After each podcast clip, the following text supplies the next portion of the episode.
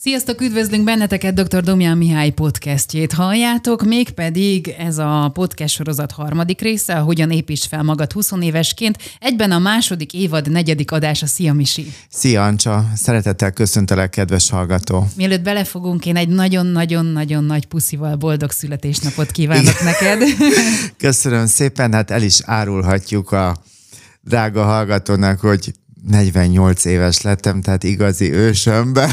Egyáltalán nem. Én szerintem ez a legjobb kor, vagy a legszebb kor a férfiaknak. Hát azt gondolom, hogy aki ezt a kort meg tudja élni egészségben, nagyon hálás lehet az életnek, és hát most ilyen nagyképűen hangzik, hogy ekkor még az embernek sok energiája van, van tapasztalata is, sok rétű, tehát igazándiból azt látom, hogy sok helyre hívnak, vagy kellek, tehát ez egy ilyen aktív életszakasza az embernek, amikor úgy beérett már a gondolkodása, amennyire képes volt beérni, és hát én úgy érzem, hogy ezt meg is kell élni, hogy utána az ember ezt az aktivitást el tudja engedni, hiszen akkor utána későbbiekben már az integráció vár majd ránk, de természetesen rád és a kedves hölgyekre, rátok majd egy újabb virágzás jön, de nekem vagy nekünk férfiaknak, hát hogy mondjam, egy integráció. Igen, oly fiatal vagy még, de azért már szerintem szívesen fogadják a 20 évesek a tanácsaidat, hiszen ezért ülünk most is itt. Milyen új témával vezetnéd fel a mai adást? Hát először is meg szeretném köszönni továbbra is a visszajelzéseket, és a mai alkalommal 4 témát bontanánk ki a ti kéréseteknek megfelelően, de bevezetésként pedig arra gondoltam, hogy a barátságoknak a tudatos ápolását venném górcső alá, ugyanis amikor valaki középiskolás, vagy majd utána, hogyha akár szakmát tanul, vagy tovább tanul, hogy akkor magától értetődő, hogy az iskolában, teljesen mindegy, hogy milyen korban, vagy típusú iskolában az ember automatikusan találkozik másokkal, és nagyon sok kapcsolódási lehetőség van.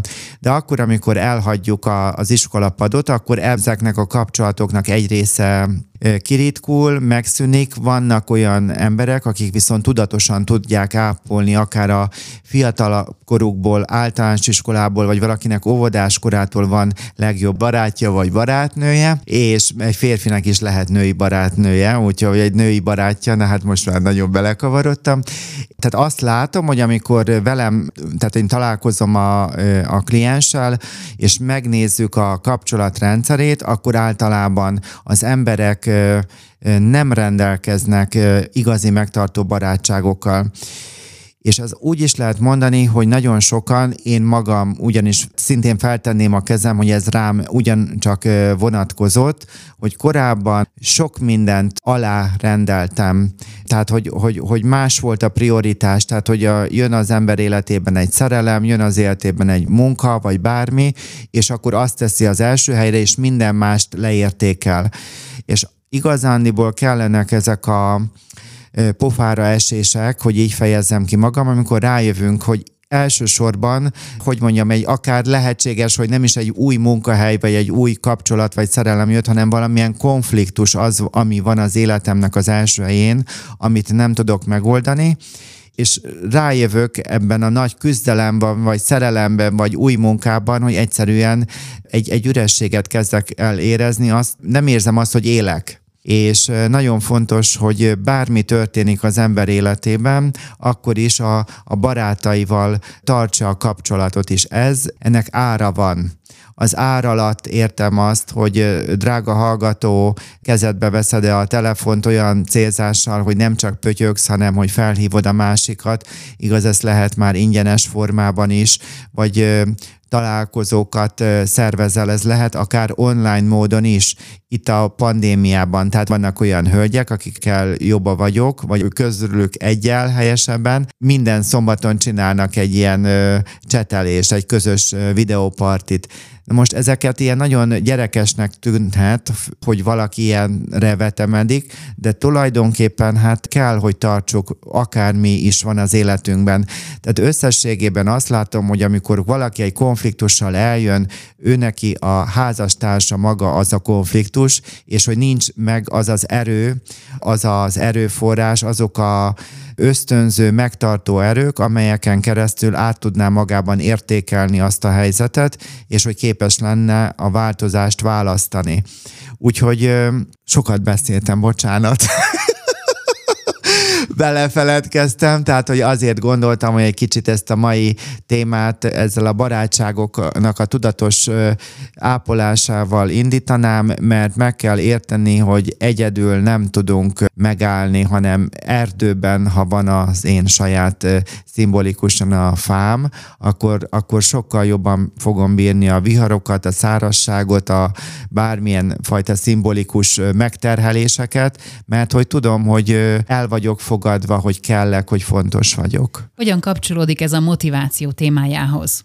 Ahhoz, hogy szinten tudjam tartani magamban a céljaimért, hogy tudjak újból erőt venni magamon, hogy képes legyek egy újabb lépést tenni, ahhoz szükségem van egy ítélkezésmentes elfogadásra, és legtöbbször az a fajta lazasság, tétnélküliség, ami egy barátságon belül megvan, ez kell ahhoz, hogy én szabadon beszélhessek az álmaimról, a vágyaimról, a fájdalmaimról, és el szeretném mondani, hogy nagyon sokan, hogy mondjam, az aggódásaikban magukra maradnak, vagy a tehetetlenségükben, és úgy érzem, hogy ezért fontos erről beszélni, hogy ne az elhidegülés, vagy az önsorsrontásnak az útját járjunk, hanem ha kell, akkor merjünk segítséget is kérni. És itt nem a reklámnak a helye, hogy én hozzám, hanem mindenki, ahol él, annak területileg, ahol van lehetősége, keresse magának megfelelő szakembert.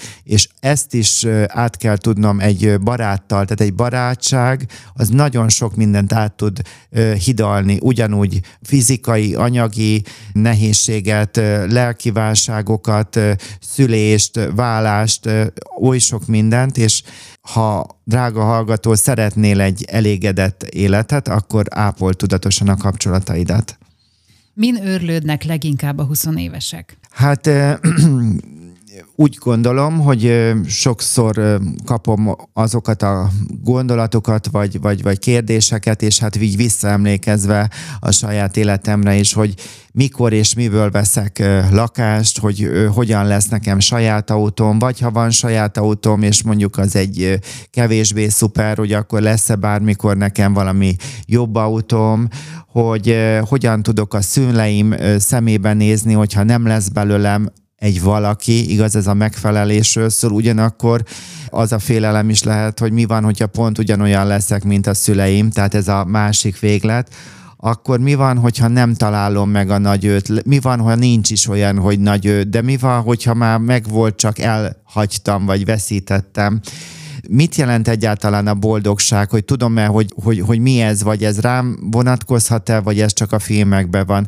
Tehát nagyon sokszor ez az érzelmileg egy kereső, nyitott helyzetben, de magukra maradottan látom a 20 éveseket, és kevésbé merik felvállalni, tehát ami belül van. Na most azt kell megértened, drága hallgató, hogyha van olyan ember, aki ítélkezésmentesen, nem feltétlenül kell, hogy csak a korosztályod legyen, de nagyon jó lenne, ha lenne korosztályodbeli barátságod is, ott ítélkezésmentesen elfogadnak, akkor ott eljutsz oda, hogy elkezded megérteni. Tehát, hogy kapsz megértést, és te is meg tudsz elégedni, meg tudod érteni azt, aki te vagy, és azt kapod visszajelzésként, hogy hisznek benned, hogy megértenek téged, és ezen keresztül tudsz te is majd magadban hinni, vagy erősödni abban, hogy megértheted, vagy ahol tartasz, vagy erőt kaphatsz ahhoz, hogy azt mondd, hogy most bevállalom, hogy ez vagyok. Mert ez a lényeg,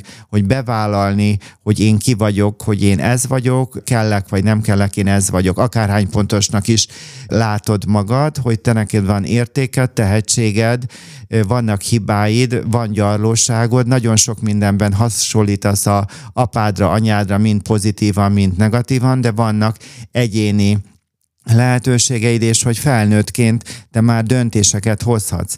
Csak hogy 20 évesként, és hát vannak, akik 40-50 évesen sem tudnak ebből kinőni, hogy nem azonnal tudunk fellépni egy aranyéremnek a helyére, hanem egy útra kell rálépni, ahol minden nap teszem a dolgomat, és ez... Most megint egy picit gyorsan beszéltem a hév miatt, bocsánat, hogy ki fog derülni, amikor az ember így küzd, hogy igazándiból nem a célok azok, amelyek a legfontosabbak. Most, hogy jöttem ide a stúdióba, akkor egy hölgyel beszélgettem, aki korosztályon beli, ő 2 hónappal idősebb nálam, úgyhogy hát ezt eléggé ki is karikíroztam, hogy most miért értem be, meg nagyon kedvesen, de tudtam cinikus is lenni, és nagyon jót nevettünk rajta, és most nyáron kicserélte a házán, kicseréltette a tetőt. És én mondtam neki előtte, hogy nagyon akarta ezt, összespórolta, egyedül nevelte a gyermekét fel, ő neki 20 éves gyermeke van.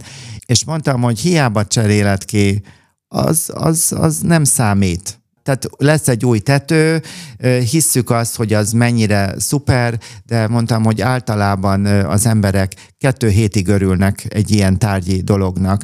De ő nem, ő nagyon nyomatta, hogy de nagyon szuper lesz, hogy és már nagyon, nagyon sokat spórolt rá meg minden. Hát tudjuk, hogy egy háznak a tetője az nagyon-nagyon nagy összeg.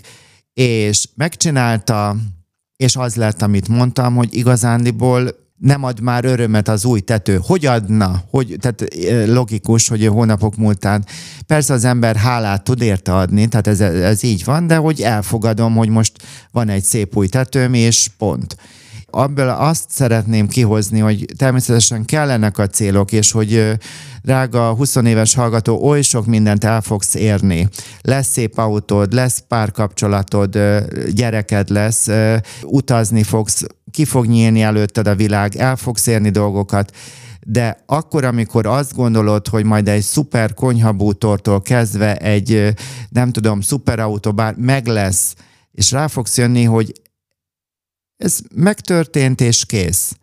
Sokkal izgalmasabb egy olyan életet élni, ami napokról szól, hogy a mai nap hogyan tudom felépíteni az életemet, hogyan bánok másokkal, hogyan tudok örömet okozni ma, hogyan tudom elfogadni, amikor ma kaptam, képzeld el, drága hallgató, Ancsától finom csokoládét, meg teját, meg kávét, de a csokoládénak a felét megmondom őszintén, hogy én ezt már be is nyakaltam, úgyhogy jó, hát most ezzel úgy vagyok, érted, hogyha már kapom, akkor ezt... Váljék egészségedre. Nem véletlen. És úgyis ma reggel, amikor ráálltam a mérlegre, annyira elégedett voltam, hogy... Gyorsan is kellett rontani. Nem, megnéztem, hogy na... Mennyit szabad? Kiszámolod ilyenkor? Nem. Erről majd egy külön podcast lesz, jó, hogy hogyan lehet. Már volt egy a valódi fogyókúra a látszat feladása, és nagyon sok pozitív visszajelzést kaptam róla, de majd még egy saját élményt egyszer majd összehozunk. Na, tehát, hogy visszatérve, hogy elfogadni az ajándékot, örülni, amit kap az ember, vagy örömet okozni magamnak is, tehát magamnak is tudok-e jót adni. Ezeket, ha így élem meg, akkor minden nap, hát most ilyen, ha nagyon romantikus akarok lenni, hogy minden nap karácsony van, de hogy igazániból minden nap van miért hálát adnom, vagy van, ez egy tudatosság is van, mert jól érzem magam ettől a bőrömben. És így az is igaz, hogy fontos egy cél számomra, és mindenáron elnézést szeretnélek, drága 20 éves hallgató, megerősíteni abban, hogy el fogod érni. Nagyon sok mindent el fogsz érni, amit még most azt gondolod, hogy nincs esély, de igenis, hogy létre fog jönni az életedbe.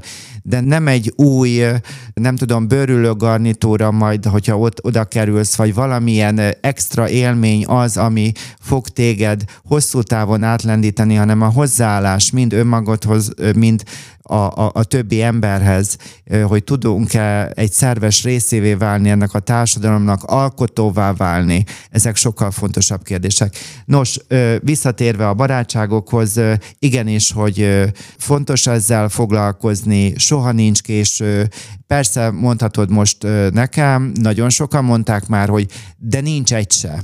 Igen, lehetséges, hogy neked nincs egy se, vagy aki van, az külföldön él, vagy te érsz külföldön, és ott még nem sikerült gyökeret verni. Mondhatod nekem, hogy de külföldön egy magyar se tud gyökeret verni, nem így van. Tehát ott is lehet közösségekbe eljárni, megtanulni emberekkel kommunikálni és nyitni.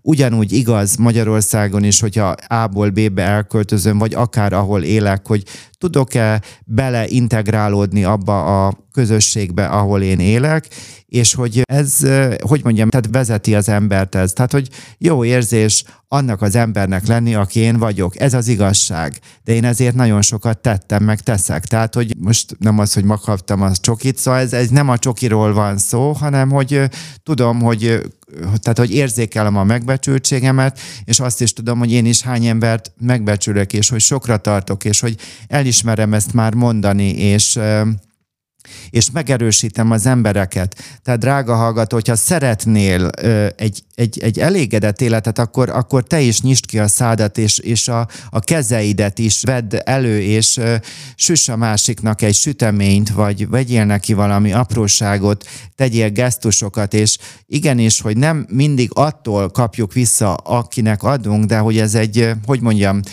ha én adok, akkor én megnyitom magam arra, hogy én is kaphassak. Tehát, hogy ez így összefügg, úgyhogy tudatosan szeretném, hogy legyenek emberi kapcsolatod, és ez a házi feladatod, hogy ezért tegyél. Milyen leveleket kaptál, mik lesznek a mai témák, Misi?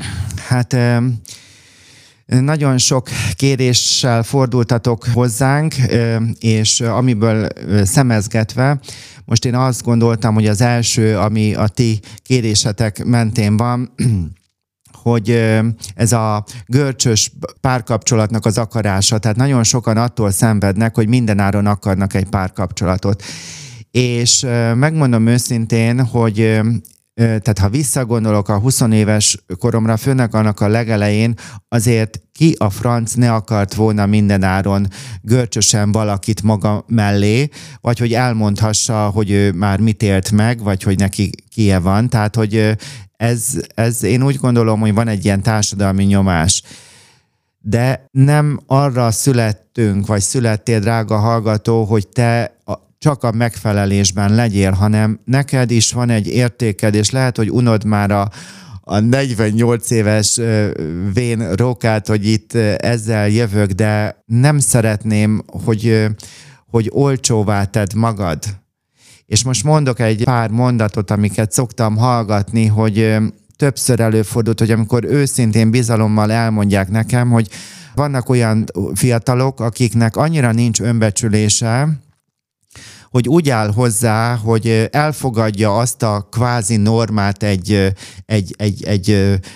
baráti társaságban, hogy ahhoz, hogy először például a lányoknál, hogy úgy érzi, vagy úgy is csinálja, hogy először a fiúval lefekszik, hogy utána a fiú el tudja dönteni, hogy akar-e vele járni.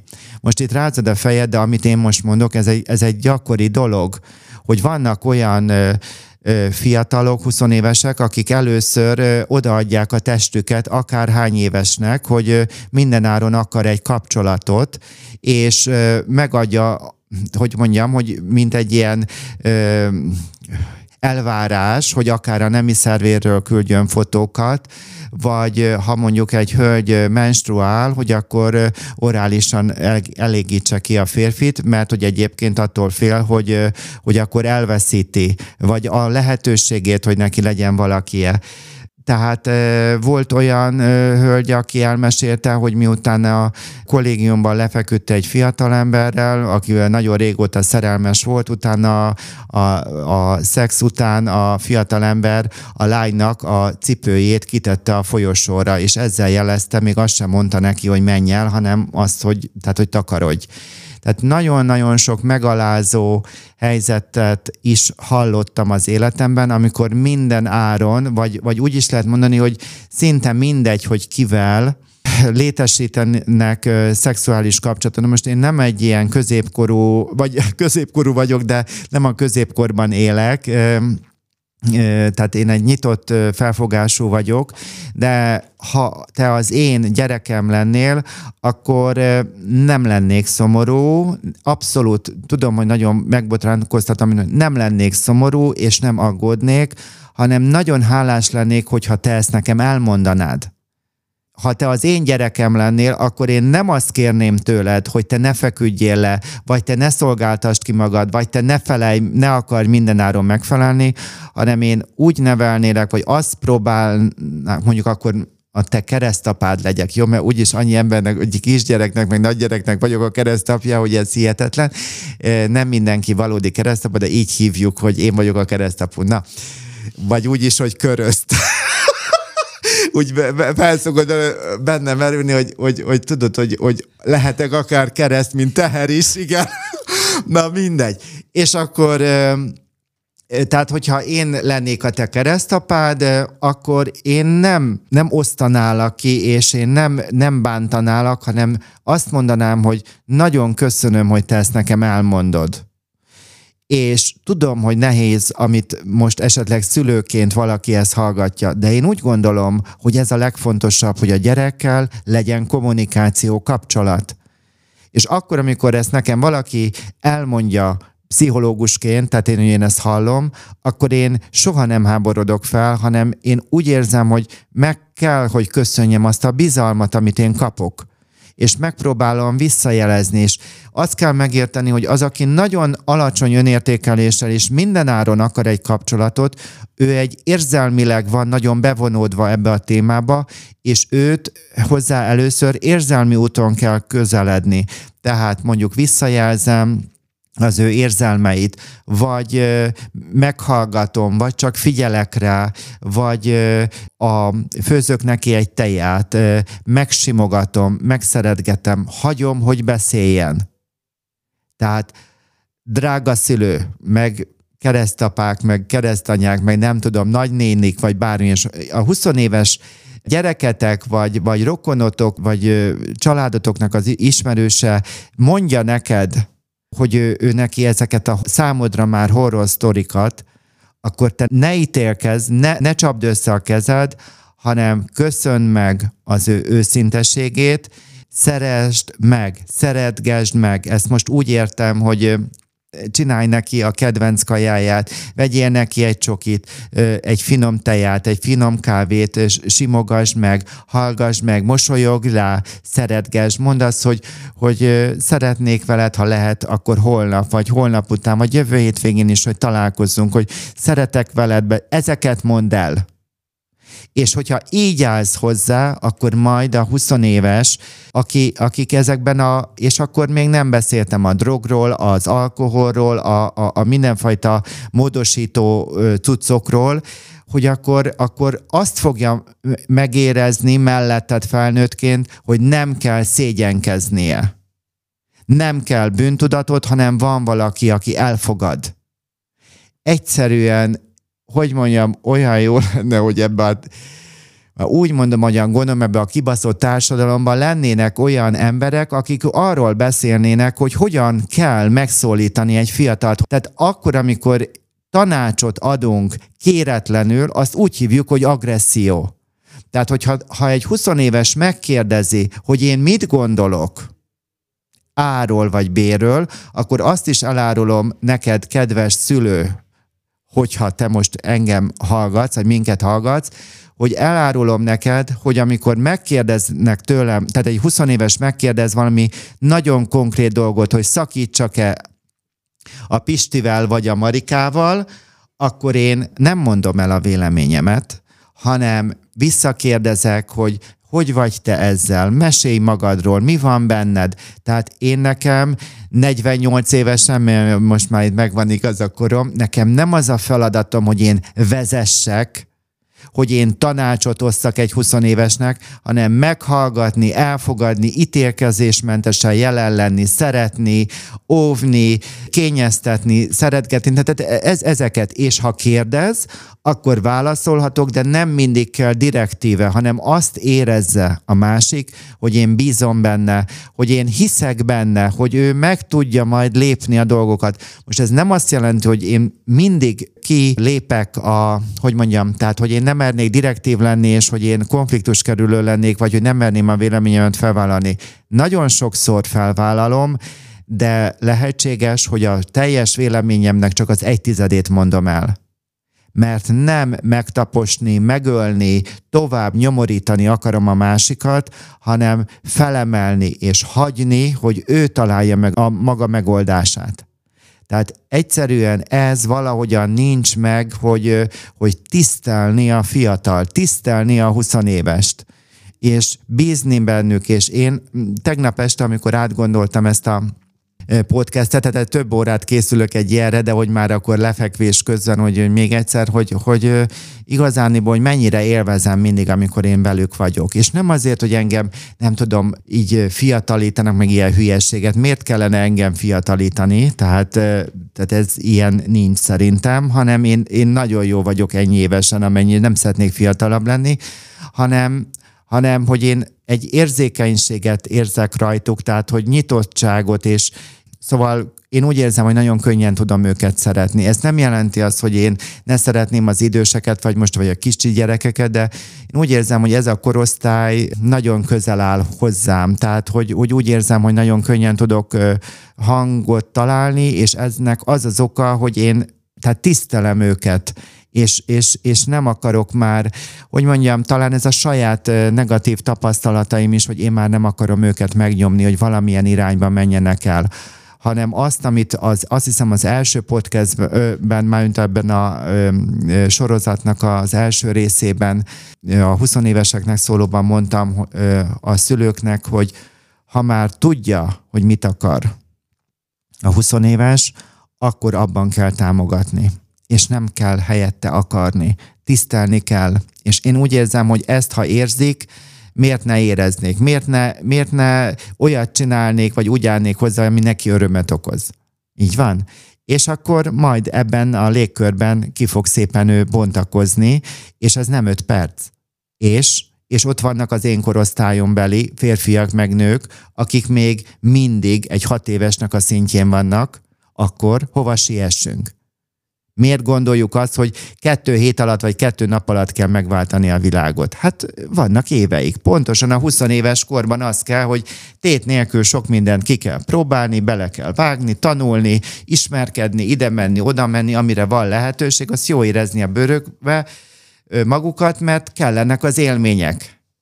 Mert későbbiekben csak akkor tudok integrálóvá válni, tehát hogy megtalálni önmagam, hogy valójában én ki vagyok, hogy mit jelent nekem férfinak lenni, vagy nőnek lenni. Ha nekem vannak tapasztalataim, és ebben nem lehet lesporolni a varga betűket. Tehát igenis, hogy a kudarc, szükségünk van kudarcra, borzasztó nehéz kimondani, de így van. Meg kell engedni magunknak ezt is, hogy hibázzunk, mert ezekből leszűrve a tanulságokat, tehát hogy milyen értékek mentén akarok gondolkodni, és ezt nem feltétlenül majd a 20 éves korban jön el ez az integráció, hanem hát ez később lesz. Tehát én inkább arra biztatok, drága hallgató, hogy merjél kalandozni, értékek mentén gondolom ezt, hogy merd elhagyni a komfortzónádat, és kipróbálni dolgokba, és tanulni belőle, mert így fogsz rájönni arra, hogy te ki vagy. A következő téma az apai elutasítottság. Tanács a túléléshez? Úgy, ez szinte akaratom ellenére jött vagyis részben akaratom ellenére, részben meg tudatosan szedtem a mai témákat így össze, hogy azért ez összefügg, amit most ez a második pont az előzővel, ugyanis nagyon sokszor azt látom, hogy az apák hiányoznak a 20 éveseknek az életében. És úgy is lehet mondani, hogy létezik ez az úgynevezett apaseb. Tehát ez a fajta hiányállapot, hogy azt kell megérteni, hogy gyerekként, hogyha én nem kapok minőségi időt, figyelmet, jelenlétet, nem a Legóról, vagy a Barbiról, vagy a toronyóráról van szó, hanem hogy tehát nem vagyok kontaktban mondjuk az apámmal, akkor gyerekként, ha én nem kapok figyelmet, szeretetet, elfogadást, törődést, akkor gyerekként nem tudatosan azt fogom magamról gondolni, hogy én velem valami hiba van, és azért, mert én rossz vagyok, én nem vagyok elég jó. Természetesen most nem akarom ezt csak az apákra ráfogni, nem beszélve, hogy a család az egy rendszer, és akkor, hogyha egy apa érzelmileg nem elérhető, akkor abban benne van az anyának is a keze. Ugyanis az anyának támogatnia kell mind az apának, mind a gyerek közötti kapcsolatot. Tehát ahhoz, hogy mondjam, egy anya megélhesse az anyaságát, teljesen ebben ki tudjon bontakozni, ahhoz az is kell, hogy nem csak, hogy engedje a gyereket az apjához, hanem támogassa az apa és a gyerek közötti kapcsolatot. És hát ez nagyon sokszor nincs meg, hanem bonyolultnak tűnő, de nagyon egyszerű játszmák vannak a háta mögött, és egy anyának arra is képesség kell válni, hogy sarkára áll, és hogy nem enged meg bizonyos dolgokat az apának, illetve tehát, hogy hogyan bánhat egy apa a gyerekkel. Tehát ebben is, hogy a nő nem tud kiállni a gyereknek az érdeke mellett, nem tudja képviselni, magára marad, inkább az áldozat szerepbe megy bele, mint az, hogy vállalná a felelősséget. Tudom, hogy ezek most nagyon erős szavak voltak, és hogy nagyon sok árnyalat van, mégis azt gondolom, hogy az apasebbnek a kialakulása elsősorban az édesapám múlik, de nagyon sokszor az anyának is a nem megfelelő hozzáállása is benne van ebbe a rendszerbe, hogy ez létre tud jönni. Nem beszélve még egy olyan dinamikáról, hogy nagyon sok apa sajnos úgy bünteti a feleségét, tehát az édesanyját, hogy elhanyagolja a gyerekeit. Na most egy ilyen légkörben mérgező szülő gyerekeként, igaz, erről a 6. podcast szól, akkor valaki felnövekszik, akkor az élet, tehát van a szívében egy fájdalom, egy hiány, az apjával szemben, önmagával szemben is. Tehát gyakorlatilag 20 éves korban az önismeretben, hogyha az ember elkezd fejlődni, majd erről beszélek, hogy ez alatt mit értek, akkor képessé kell tudnia arra válni, hogy elfogadja az apját, olyannak, amilyen, az anyját is, megismerje az apjának és az anyjának mind a jó, mind a rossz tulajdonságát, és képessé váljon arra, hogy önmagába felfedezze mind a jó, mind a rossz tulajdonságát az apjának és az anyjának.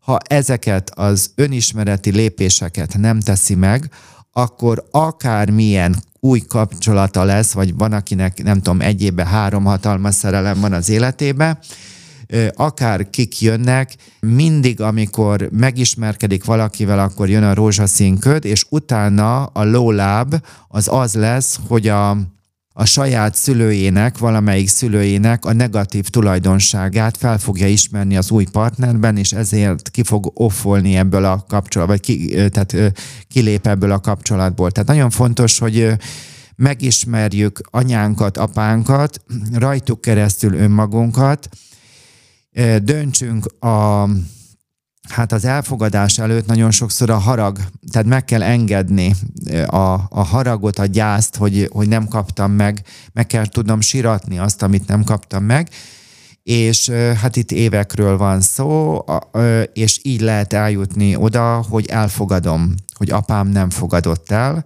és nagyon sokszor ez visszafelé is igaz, hogy elfogadom, hogy én sem tudom őt elfogadni, és ebben is meg lehet nyugodni. Tehát ez a téma, itt most ultra röviden foglaltam össze, de hogy ez a lényege, hogy el lehet fogadni az el nem fogadást, meggyászolhatom a veszteségeket, megtanulhatom ezt a sok negatív érzést, ami bennem van, vagy csalódást kiírni, uram, bocsánat, kiordítani, ott van a művészetterápia, ott van a pszichodráma, vagy a szomatodráma, igaz, én szomatodráma játékvezető vagyok, tehát bármilyen fajta ilyen dramatikus játékok, természetesen a baráti kör, a sport, de ezeket a belső tartalmakat felszínre kell hoznunk. ennélkül, tehát valahogyan el kell ide jutni, lehetett témában nagyon sokat olvasni is, és hogy ezek az olvasmány élményeken keresztül itt egy nagyon fontos két kérdés van, az egyik, hogy hogyan tudom kifejezni, ami bennem van, konfrontatív módon, tehát hogy képessé tudok-e válni arra, hogy a véleményemet szembeállítva, akár ha olyan a helyzet, de kimondom a másiknak a szemébe, a másik az pedig, hogy valahogyan ki kell tudnom vezetni magamat ebből a fájdalmas kapcsolatból. Tehát a figyelmemet, ahonnan indultunk a barátságoknál, hogy nagyon sok ember a fájdalmat választja tudattalanul, és társként, vagy életének, tehát hogy nem szól más az élete, csak az, hogy önmagában valakivel konfliktusban van, és hogy egy belsőleg vitatkozik parttalanul, hanem hogy mire születtél, mi a jó neked. Tehát ez egy borzasztó fontos kérdés. Mi a jó neked, drága, kedves, tündéri, 20 éves hallgatom? Neked mi a jó? Te neked mi okoz örömet? És nehogy azt gondolt, hogy a másikunknak ezek a kérdések magától értetődőek.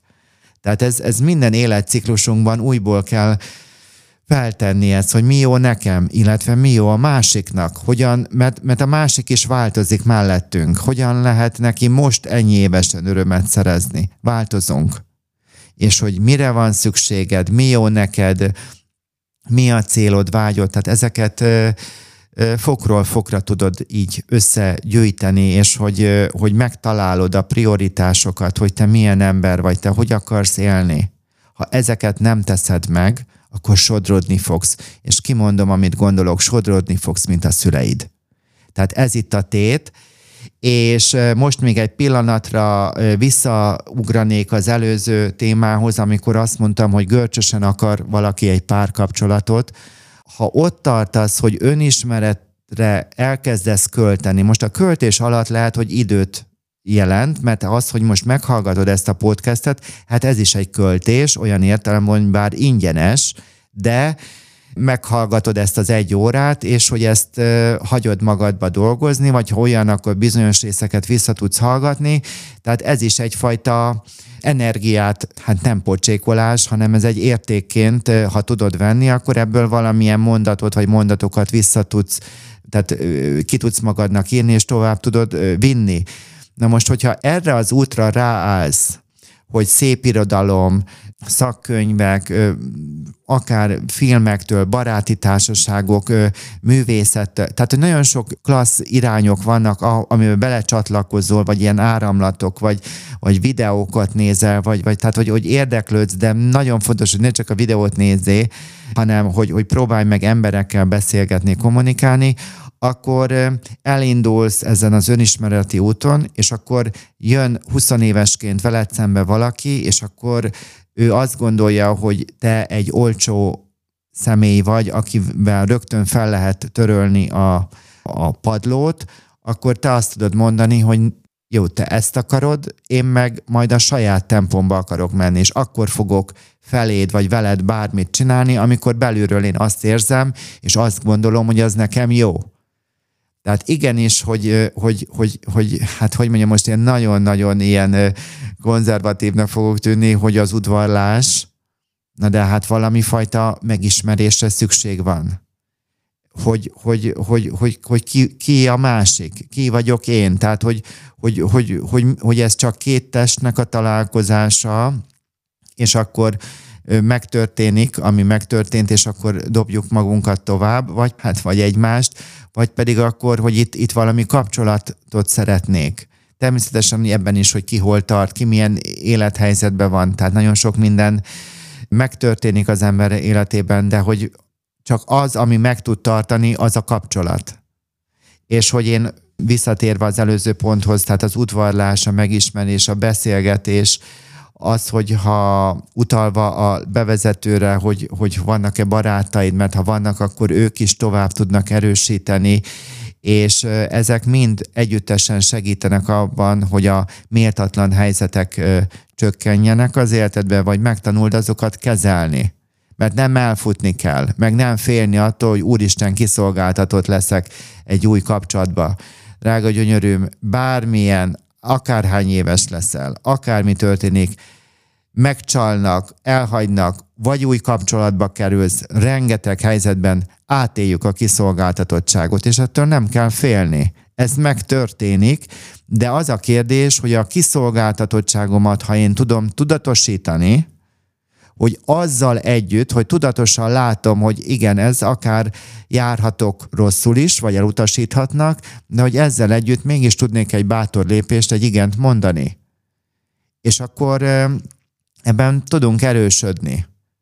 Tehát mondjuk, amikor az első podcastet vettük föl 2020 áprilisának a legelején, hát úgy be voltam rettyintve,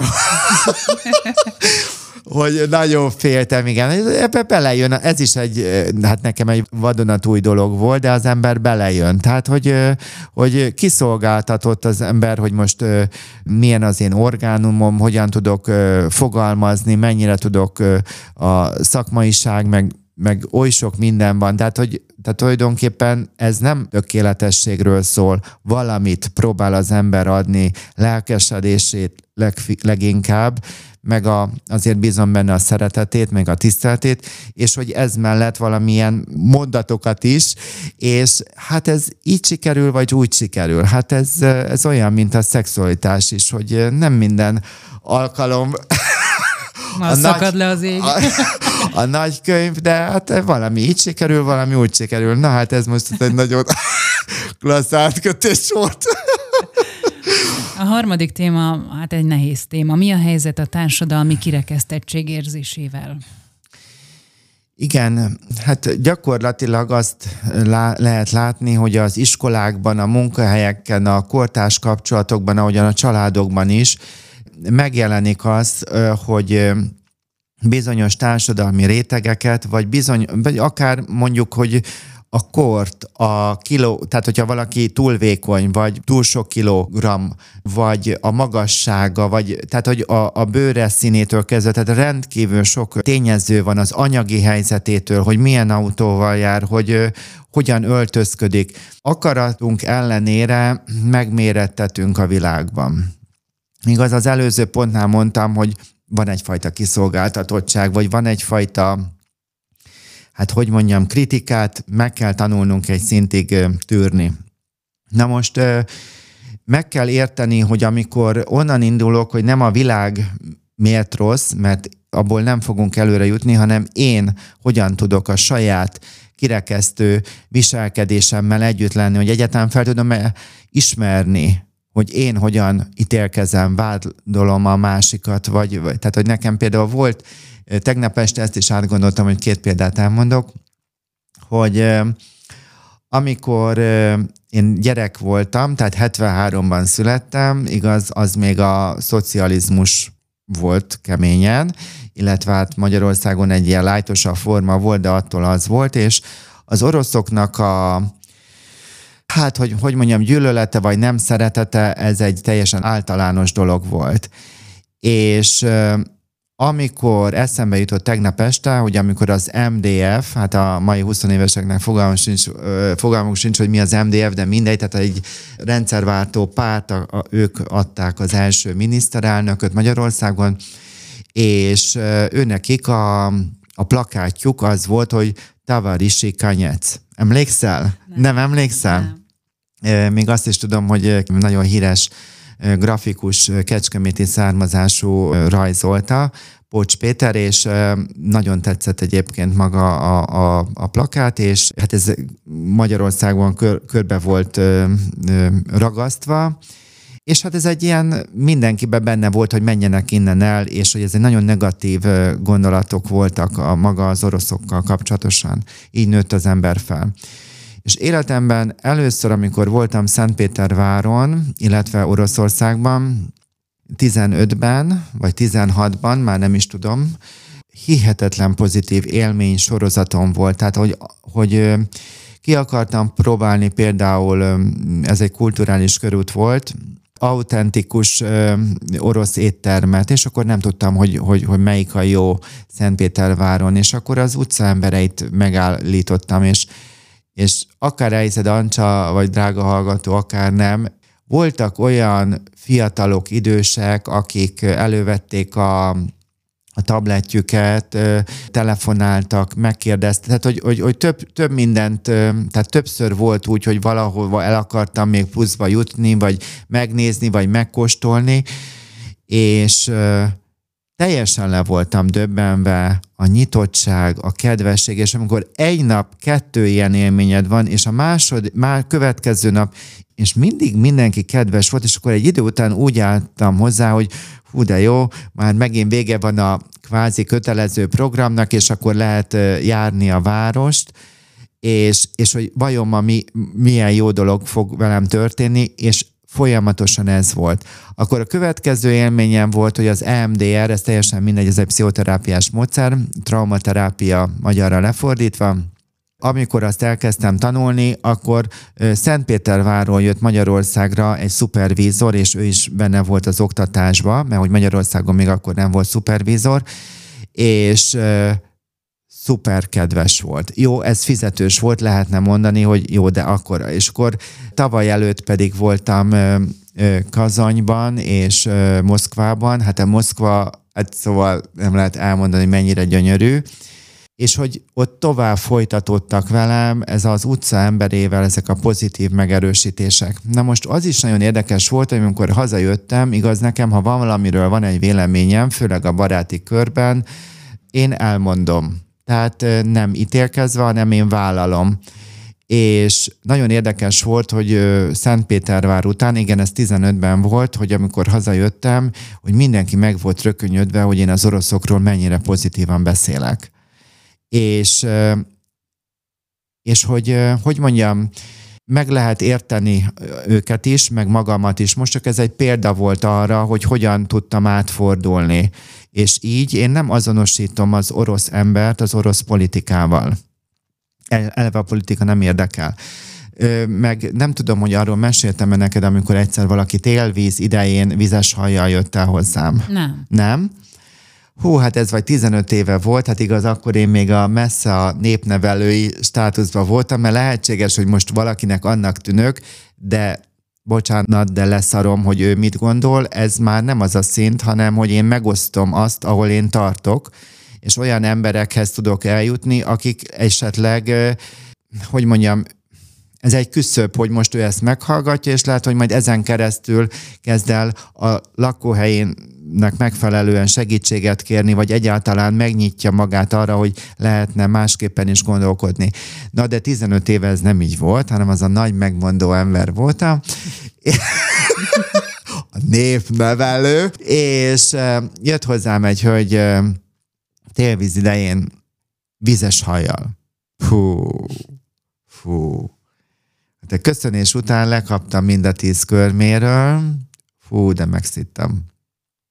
35 év körüli volt, én is akkor, vagyis nem tudom már, de igen, tehát annyi, igen, egy idő, vagy lehet, hogy egy kicsit fiatalabb volt. Mit mondtál? Hú, hát ami bennem volt, indulattal, hogy mit képzel, hogy valaki ennyi évesen vizes hajjal, tehát végig, na, tehát minden volt, na. Hát ez a tipikus. Ez az éretlen személyiség, aki egyébként vak, önismeretbe sehol nem tart, ítélkező, vadbarom. Na hát ez voltam én, és akkor... Misike befejezte a hegyi beszédet. Hát igen, és akkor utána mondja a hölgy, hogy azért jöttem a doktor úrhoz vizes hajjal, mert hogy ma voltam egy disznóvágásban, és hogy dolgoztunk egészen eddig, és én nem akartam, hogy én büdös hajjal jöjjek, és ezért megmostam, de arra már nem volt időm, hogy megszárítsam, mert hogy én nem akartam ide büdös hajjal eljönni. Most ezt így nem tudom így átadni, nekem ez egy olyan kiózanító pofon volt az életől, hogy megtanuljak kussolni. Tehát hogy jövök én ahhoz, hogy egy 30 éves nőt én kiosszak? Megkérdezhettem volna, de nem tudtam, tehát ott nem tudtam helyileg neki hajszárítót adni, vagy nem tudom, tehát ez is egy rendelő erre nem alkalmas, vagy erre nincs fölkészülve. Úgyhogy nagyon gyorsan megtörtént a kirekesztés. Tehát gyakorlatilag, ha azt mondom, akkor ezzel az egyéni példával, vagy amikor egy egész népet vagy nemzetet írtam le, hogy azt lehet mondani, hogy a kirekesztéssel, amikor én vagyok kirekesztő, vagy ítélkező, vagy megítélő, akkor elveszítem a kapcsolatot. A kapcsolat, igaz, azt mindig két ember között úgy lehet elképzelni, hogy lenne kettőnk között egy híd. Na most, hogyha a hídnak az 50%-a az én felelősségem, én ezt lerombolom, vagy nem építem, hát akkor mi köztünk nem lesz kapcsolat. Ez a kirekesztésnek a lényege. Úgyhogy én azt gondolom, hogy ezen mindenki átmegy valahol ezen a fázison, hogy ő annyira úgy gondolja a spanyol viaszt, az ő belőle jön ki, és hogy mindent ő tud legjobban. De ha egy picit mélyebbre megyünk, akkor látható, hogy a nyitottsággal egy kezdeményező, kommunikatív módon, ha állunk személyekhez, akkor akár megajándékozhatóvá is tehet a másik. És most az oroszokra úgy gondolok, hogy nem csak, hogy gyönyörű országnak látom, hanem de jó lenne újból oda elmenni. És nem feltétlenül csak tehát érdekelnek. Még nem kezdtem el az ő irodalmukat szisztematikusan olvasni, de tehát most itt nem is én rólam van szó. Tehát, hogy az ember, ha én eleve elzárkozom, nem építem a ideológiák mentén a hidat, a magam részét, akkor igazándiból elveszítem a kapcsolatnak a lehetőségét. Úgyhogy úgy gondolom mindannyiunknak, ugye a önismerethez azt tudnám mondani, hogy hajrá! És van még miben fejlődnünk, és hogyha ezt tesszük, tehát megismerem magam, vagy ezeket a belső késztetéseimet, vélekedéseimet, ítéleteimet, akkor nagyon sokat fognak tehát az önismereten keresztül az emberismeretem és az emberi kapcsolataim is épülni. És hogyha a hídnak azon az oldalán állunk, amit mi építünk, és a másik rombol? Akkor elfogadom, hogy nem fogad el.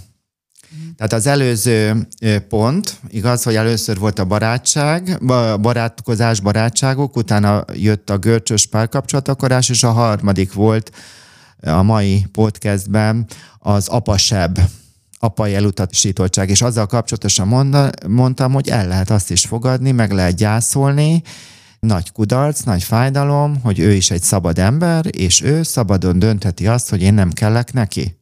És azt is beláthatom, hogy ha én valakinek hosszú távon nem kellek, és hogy én ezt nyíltá teszem, és én ezért próbálok tenni, akkor el tudok jutni, hogy elfogadom őt, és ebben egyébként az is, és nagyon jó volt most ez a kérdés, köszönöm szépen, hogy néha az is kell ehhez, hogy úgy tudom elfogadni a másikat, hogy az elutasítása nem csak azt látom, hanem hogy mellett, hogy neki is van valamilyen érték. Tehát, hogy mondjuk valaki megcsal egy személyt, akkor megkérdezem, hogy aki téged megcsalt, hogy ő neki milyen jó tulajdonságai vannak. És akkor valaki bántalmazás alatt nem csak verést, szavakkal is tudjuk a másikat verni.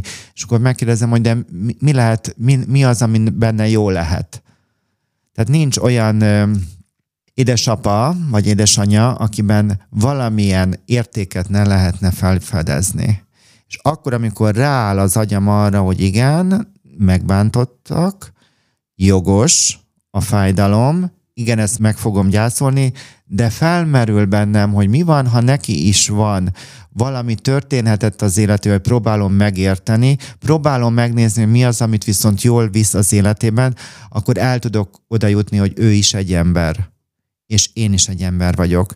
És én is el tudtam oda jutni, hogy valamit meg tudok bocsátani, és valamit ki kell, hogy mondjam, hogy még nem tudtam megbocsátani, de folyamatban van. Tehát ez nem azt jelenti, hogy nekem ne lenne szándékom, hogy kiengesztelődni mindenkivel, de hogy látom azt, hogy valamire őszintén most már ott tartok, és van, amiben pedig még dolgoznom kell magamon. Tehát a másik az egy tükör. Szülőként mit tud az ember tenni? Amit próbáltam már itt a drága hallgatók felé közvetíteni, mint keresztapaként, hogy legyél, drága szülő, megértő, elfogadó, odafigyelő, és ne csak abban segítkezzél, hogy a gyerek, mit tudom én, iskolát váltson, vagy partnert váltson, vagy kirúgja maga mellől, tehát hogy ezeket a nagy beavatkozásokat véghez vigye, hanem abban erősítsd meg a gyerekedet, hogy akár ő is alkalmazkodhat. Tehát ez is most ez egy új pont. Úgyhogy azt gondolom, hogy beszélgetnünk kell, és a kapcsolat az első, és hogyha ez megvan, akkor a többi jönni fog magáról. Na most én úgy gondoltam, hogy most itt három témát, vagy ez az alponton belül három kérdést feltennék, hiszen ez a kirekesztés azért társadalmi szinten elég sok családban benne van, hogy mondjuk első, hogy szidjuk mondjuk a zsidókat. Azt a kérdést fogalmaztam meg, hogy mi a jó abban, hogyha te zsidó származású vagy.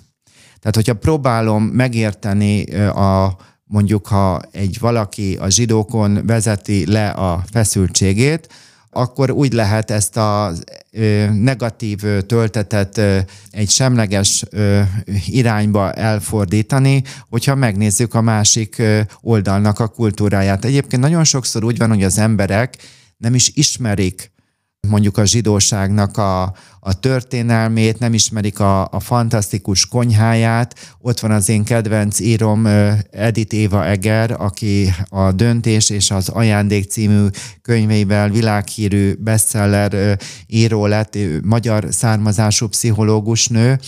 Tehát nagyon sok, hogy mondjam, ugyanúgy, mint amikor én az oroszokat elítéltem, nem volt kapcsolatom, de még a lehetőséget is kizártam, hogy legyen igaz.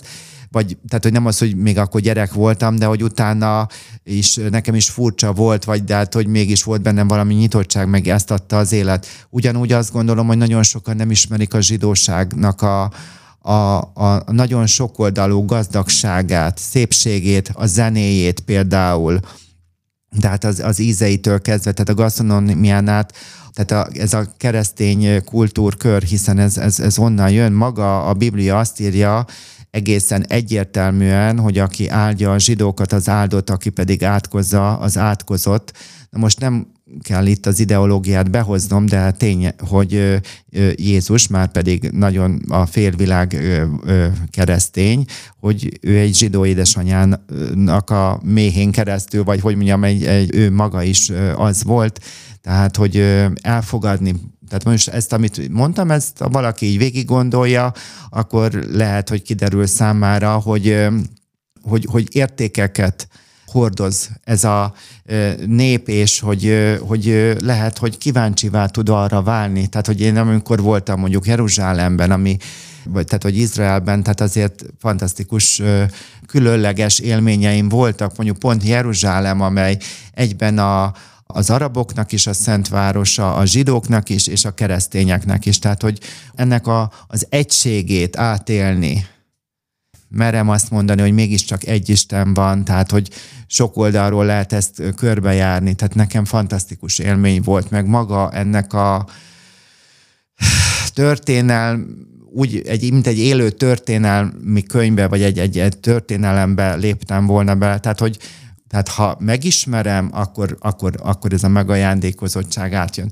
Na, tehát ez lett volna az egyik gondolat. Tehát a másik az nagyon gyakran van így a szóbeszédben ez a roma származás. Addig, amíg a saját környezetemben, ez is jó sok évvel ezelőtt valaki, hát hogy így ismerkedni kezdett egy roma hölgyel. De most a romák között nagyon sokfajta népcsoport van, és az egy olyan családhoz tartozott ez a hölgy, hogy itt nem úgy volt, vagy ebben a családban, hogy egy fiatal hölgyel csak úgy Isten nevébe lefekszik egy fiatal ember, hanem itt az egyben már a házasságkötést is jelenti, tehát hogy ők így élnek, és hát ugye ez így elég közel került ennek a lehetősége, hogy akkor ebből egy családalapítás is, hogyha ez tovább megy, most itt nem a szexualitásról van szó, hanem az ismerkedés, akkor abba fog kitorkolani, és hogy át kellett gondolnom magamba, hogy én akkor hogyan akarok hozzájuk állni. És én azt döntöttem, hogy én meg szeretném őket ismerni, és elkezdtem magamban összeszedni azokat a tulajdonságokat, amiben a romák jók. és nekem nagyon nagy régi kedvencem Snedberger Ferenc, aki Liszt és Kossuth díjas gitárművész, és csodálatos az ő egész pályafutása, és hogy élőben is hallhattam, akkor biztos nagyon furcsa, hogy azt fogom mondani, de vállalom. Nekem nem a zenére beszélek, hanem maga a személyről. Bódi Margó, nem a férje, bocsánatot kérek újból, hanem magát a hölgy, ahogyan ő elmondta, hogy ő hogyan, tehát hogy egy olyan egyszobás helyiségből indultak, ami alul nem volt parketta vagy semmi, hanem föld volt, hogy onnan abból hogyan jutottak el oda, hogy ők csinálták ezeket az CD-ket az ő kultúrájuknak megfelelően, és hogy hány CD-t megcsináltak, amivel semmifajta előrelépés nem volt, majd jött az aranyeső. És ő rajta keresztül nagyon szeretem például a gasztronómiájukat is.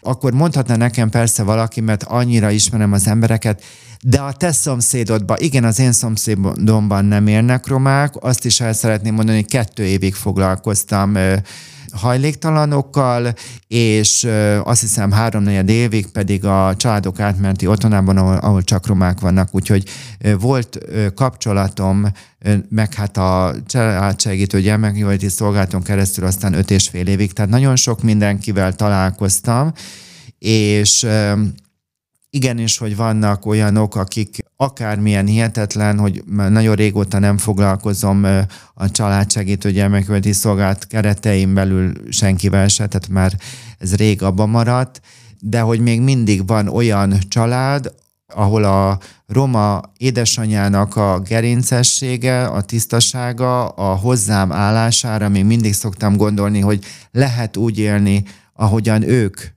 Tehát nekem nagyon sok értéket látok az ő életükben is. És pont. És nem kell hozzátenni azt, hogy de. Én nekem most itt tartok. És a harmadik réteg, ami szintén a kirekesztettségig, az most a magyarországi szintre gondolok, az maga az a melegség. Tehát én azt gondolom, hogy mielőtt erről beszélnék, akkor egy nagyon furcsa kérdést tennék fel, hogy mi a jó a homofóbiában. Igaz? Mert hogy ez egy ilyen általános dolog, hogy Magyarországon politikailag is, és sok-sok mindenben ez a homofóbia, ez egy általános, hogy mondjam, kártyává vált. És azt, ha erre válaszolok, hogy mi a jó a homofóbiában, akkor erre az a válasz, hogy az alacsony önértékelést és az azzal járó állandó szorongást ezzel a leértékelő kerettel tudja az illető szinten tartani.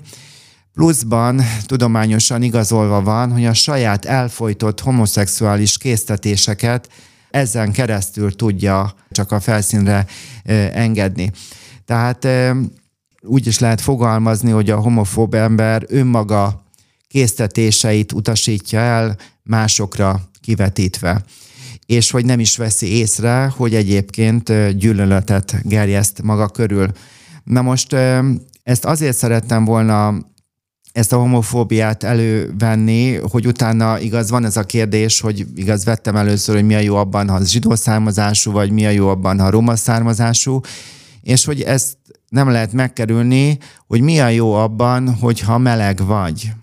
Tehát ez egy olyan téma, amit most érintek, amely úgy gondolom, hogy széjjel van ideologizálva, hiszen a csapból is ez folyik, hogy mindenfajta bibliai résztől kezdve, tehát hogy vannak elméletek, amelyek valóban a tudomány részben nagyon sok mindent igazolt, és vannak olyan álláspontok, amelyek még további tisztázásra szorulnak.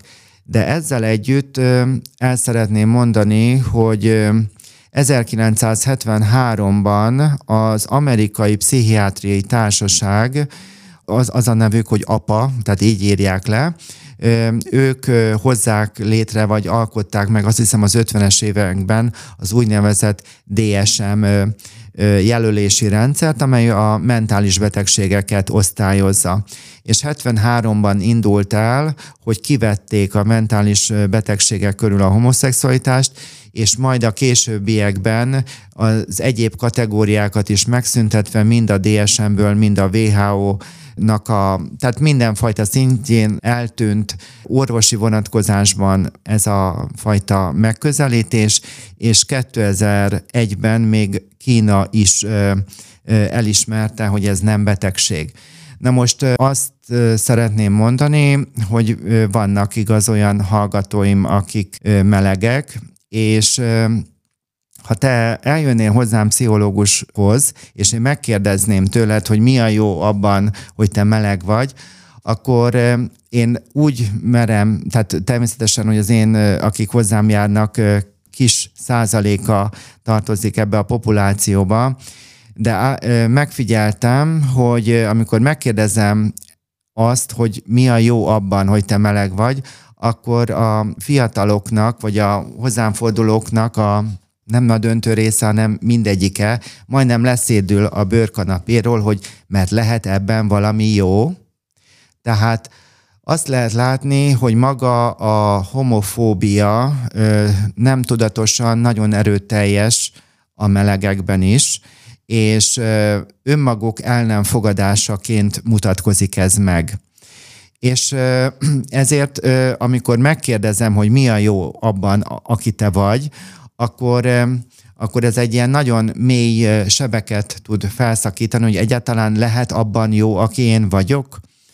És hogy én arra szeretnélek biztatni, hogy merd azt átgondolni, hogy nem az ember több, vagy azzal együtt egész, mind a kettő igaz, a szexuális orientációval együtt, de hogy tudsz-e az életedben gyümölcsöket hozni, maradandó gyümölcsöket, hogy tudsz-e abba a társadalomba, abban a munkában, családban, baráti körben értéket képviselni, létrehozni, hogyan érzed magad beágyazva ebbe a társadalomba, és hogy ennek a hozzáállásodnak azt gondolom, hogy a világban ezen keresztül is tudod meglátni azt, hogy te nem csak a szexuális orientációd vagy, hanem az is, és nagyon sok egyéb dologból állsz össze,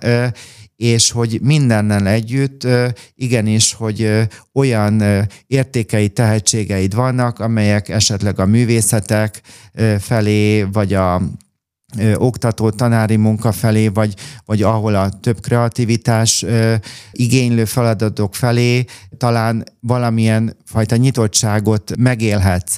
Természetesen, hogy ez nem lehet beszűkíteni, tehát ez nem a szexuális orientáción keresztül látom ezeket az értékeket, hanem hogy azt szerettem volna csak közvetíteni, hogy így kell magunkat mindenki, ahol tart, amilyen orientációval rendelkezik, mi így vagyunk emberek, és hogy ezt kell elfogadnunk és megélnünk a maga teljességében, és hogy ez egyáltalán nem könnyű egy olyan világban megélni, ahol csak negatívumot, vagy nagyon sok helyen negatívumot tapasztal az ember, és ezért is fontos, hogy legyenek olyan emberek, olyan barátok, akik abban erősítenek meg, hogy úgy vagyunk jók, ahogyan vagyunk.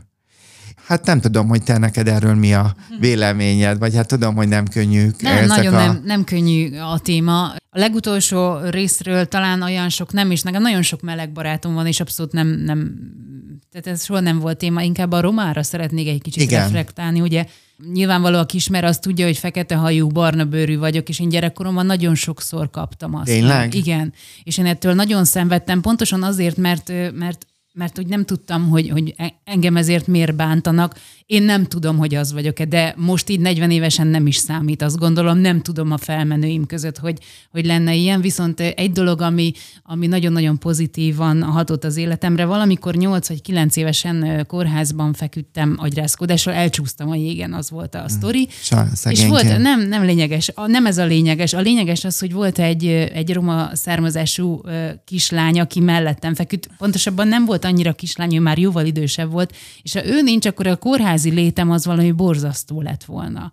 Tehát, hogy vele nagyon sokat nevettünk, nagyon sokat beszélgettünk, és gyakorlatilag ilyen az a 4 vagy 5 nap, amit kórházban töltöttem, az általa lett egy kicsit szebb, vagy jobb, vagy elviselhetőbb, vagy érted, amit mondok. Igen. És utána hónapokkal később utaztunk vonaton, és ő is a családjával utazott a vonaton, és hát tudod, olyan jó nagy hanggal üdvözöltek engem, és úgy a szüleim is úgy furcsán néztek, hogy hát hogy ő ki, és mondtam, hogy hát a kórházi szobatársam, aki annyit segített nekem, és ott bemutatott a családnak, és hogy ezek olyan kedves emlékek is, talán nekem ennyi az, ami ehhez hozzá tudok fűzni. Én nagyon sok mindenért vagyok hálás, akár nekik is. Igen, igen.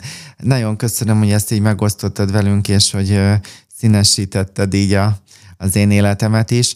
Én azt gondoltam, hogy itt ez a kirekesztéssel még utána egy pár mondatot szeretnék, egy témát még röviden érinteni, de hogy ami nekem még ide vonatkozik, az pont egy ideológiai dolog lesz, mert azt mondtam, igaz, a legvégén, hogy például a melegséggel kapcsolatosan, hogy az orvostudomány oldaláról kell mindenféleképpen megközelíteni, nem pedig az ideológia oldaláról, de most az ideológia oldaláról is mennék mégiscsak, és nekem nagyon sokat ad, hogy akármiben vagy, drága hallgató, nekem 10 éve a következő egy mondat nagyon sokat segít, hogy áldalak, amiért csodálatosan megalkottál, és amiért csodálatos minden műved. Ez a 139-es Zsoltár 14-es verse, és azt gondolom, hogy valóban állhatjuk az Urat azért, amiért csodálatosan megalkotott bennünket, és amiért csodálatos minden műve. És akármiben legyünk, akármiben legyél, drága hallgató, lehet, hogy olyan tökéletes vagy, akkor annak örüljél. És hogy a másikat meg úgy látod, hogy az csak olyan hiányos vagy nem tudom, hogy nem tökéletes neked. Ő olyan ember, és hogyha megpróbálod feltételezni benne, hogy ő úgy csodálatos, ahogy van, akkor fog a te saját csodálatosságod is felragyogni. Úgyhogy én ezt kívánom mindannyiunknak. A 4-es téma páran az elmúlás kezelésével kapcsolatosan írtak, esetleg te is aggódós vagy? Én nagyon aggódós voltam, igen, és nekem ez annyiban ez a téma úgy oldódott meg, hogy én rájöttem arra, hogy vissza kell térni a jelenbe. Tehát amiről ez a mai alkalom és meg minden egyes alkalommal szoktam beszélni, hogy én már nem féltem senkit a családomból, mi fog vele történni. Én azt gondolom, hogy amit tudok, én ma megpróbálok tenni értük, meg magamért is, és hiszem, hogy ez elég. Tehát én a saját életemmel kapcsolatosan sem, hogy most én nem tudom még hány évig fogok élni, vagy mit fogok veszíteni. Igen, biztos, hogy lesznek veszteségeim, nagyon sok győzelmem, és én sokkal inkább ezt az erdőt, hogyha így fejezem ki magam, ami körülöttem van, ezt próbálom meg így táplálni, hogy mások szolgálatára lenni, mert hogy ezt fogom tudni. Én úgy érzem, hogy ez táplál. Nekem jó, hogy adhatok, és nekem is jó elfogadni. Úgyhogy ez most ultra gyors lett ez a válasz, de ez a lényeg szerintem, hogy azt kell ismerni az aggódó szülőnek, meg az aggódó 20 évesnek, hogy amennyiben, drága hallgató, ez rád igaz, hogy te önmagadat félted, és nincs önbizalmad, és magadon dolgozzál önismeretileg, ne pedig az, hogy a másikkal mit tegyen, vagy mit ne tegyen, magaddal kerüljél tisztába, és azért nagyon jók a más emberek, a más azt macska körülben mondom, hogy rajtuk keresztül tudod azt a tükröt elfogadni, vagy meglátni, hogy mit nem tudsz magadban elfogadni. Tehát, hogy ezt most lehet, hogy nem jól fogalmaztam, hogy a másikon keresztül, ami zavaró, az valahol egy tükör, és hogy így bármibe vagyunk, vagy a megajándékozhatóságban fogok tudni a mások által részesülni, vagy gazdagodni, vagy tovább fog bennem a kirekesztettség, ami mögött mindig a magány és a sodrodás fog állni, szorongás.